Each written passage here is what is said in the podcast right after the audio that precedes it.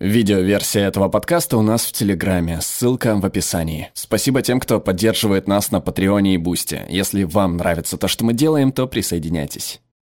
За свою жизнь я переезжала около 20 раз, и с каждым переездом в новый район, новый город или новую страну поддерживать дружбу со старыми друзьями становится все сложнее и сложнее. А сейчас поддержка этих отношений особенно важна и особенно сложна. Так что мне интересно, что я могу сделать? Как мне сохранять дружеские отношения без эмоциональной перегрузки? Чтобы найти ответ, я обратилась к двум самым надежным источникам – данным исследований и моей маме. Мама не любит быть перед камерой, так что эта кукла будет вместо нее. Но до разговора с ней я посмотрела исследования о том, как дружбы заканчиваются, в надежде, что смогу обойти некоторые из этих проблем. Согласно одному исследованию, дружбы часто разрушаются из-за недостатка возможности встретиться и провести время вместе. Это может объяснить, почему после года изоляции некоторые из моих отношений как будто висят на волоске. Те же исследования выяснили, что мы теряем половину друзей каждые 7 лет. Перед тем, как вы начнете листать свой список контактов, вам следует знать, что это не так резко, как звучит.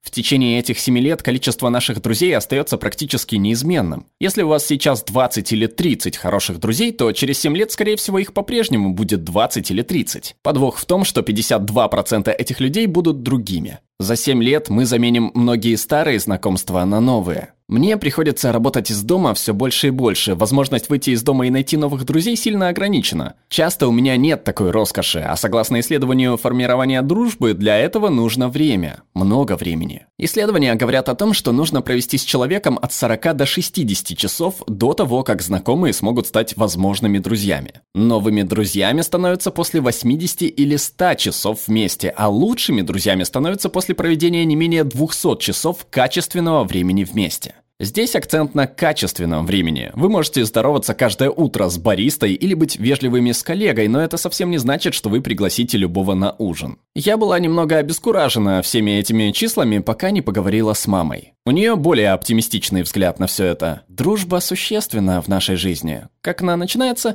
Для начала нужно узнать человека. Если вы не хотите знать этих людей, если вы закрыты для общения, вы никогда не станете их друзьями. Вы должны начать. Если вы хотите уединиться, вы просто закрываете шторы и смотрите на них, но они не смотрят на вас. Хорошо, если я действительно хочу найти друзей, я могу приложить усилия, чтобы познакомиться с кем-то. Например, постучать в дверь к соседям, у которых хорошая музыка играет немного громко. Но как быть с моими старыми друзьями? Неужели мы обречены, потому что у нас нет возможности провести время вместе? Думаю, да, с теми друзьями, от которых вы отдаляетесь, если не видитесь с ними. Однако также выявляются и те, кто не исчезает из-за времени или расстояния. Они всегда будут рядом, если вам нужна помощь. Особенные друзья. А это трудное время выявляет тех, кому не все равно, кто хороший человек и хороший друг.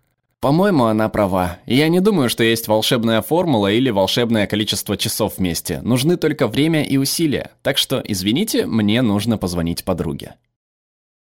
Перевел Антон Тихомиров, отредактировала Ольга Мансурова, озвучил Глеб Рандалайнен.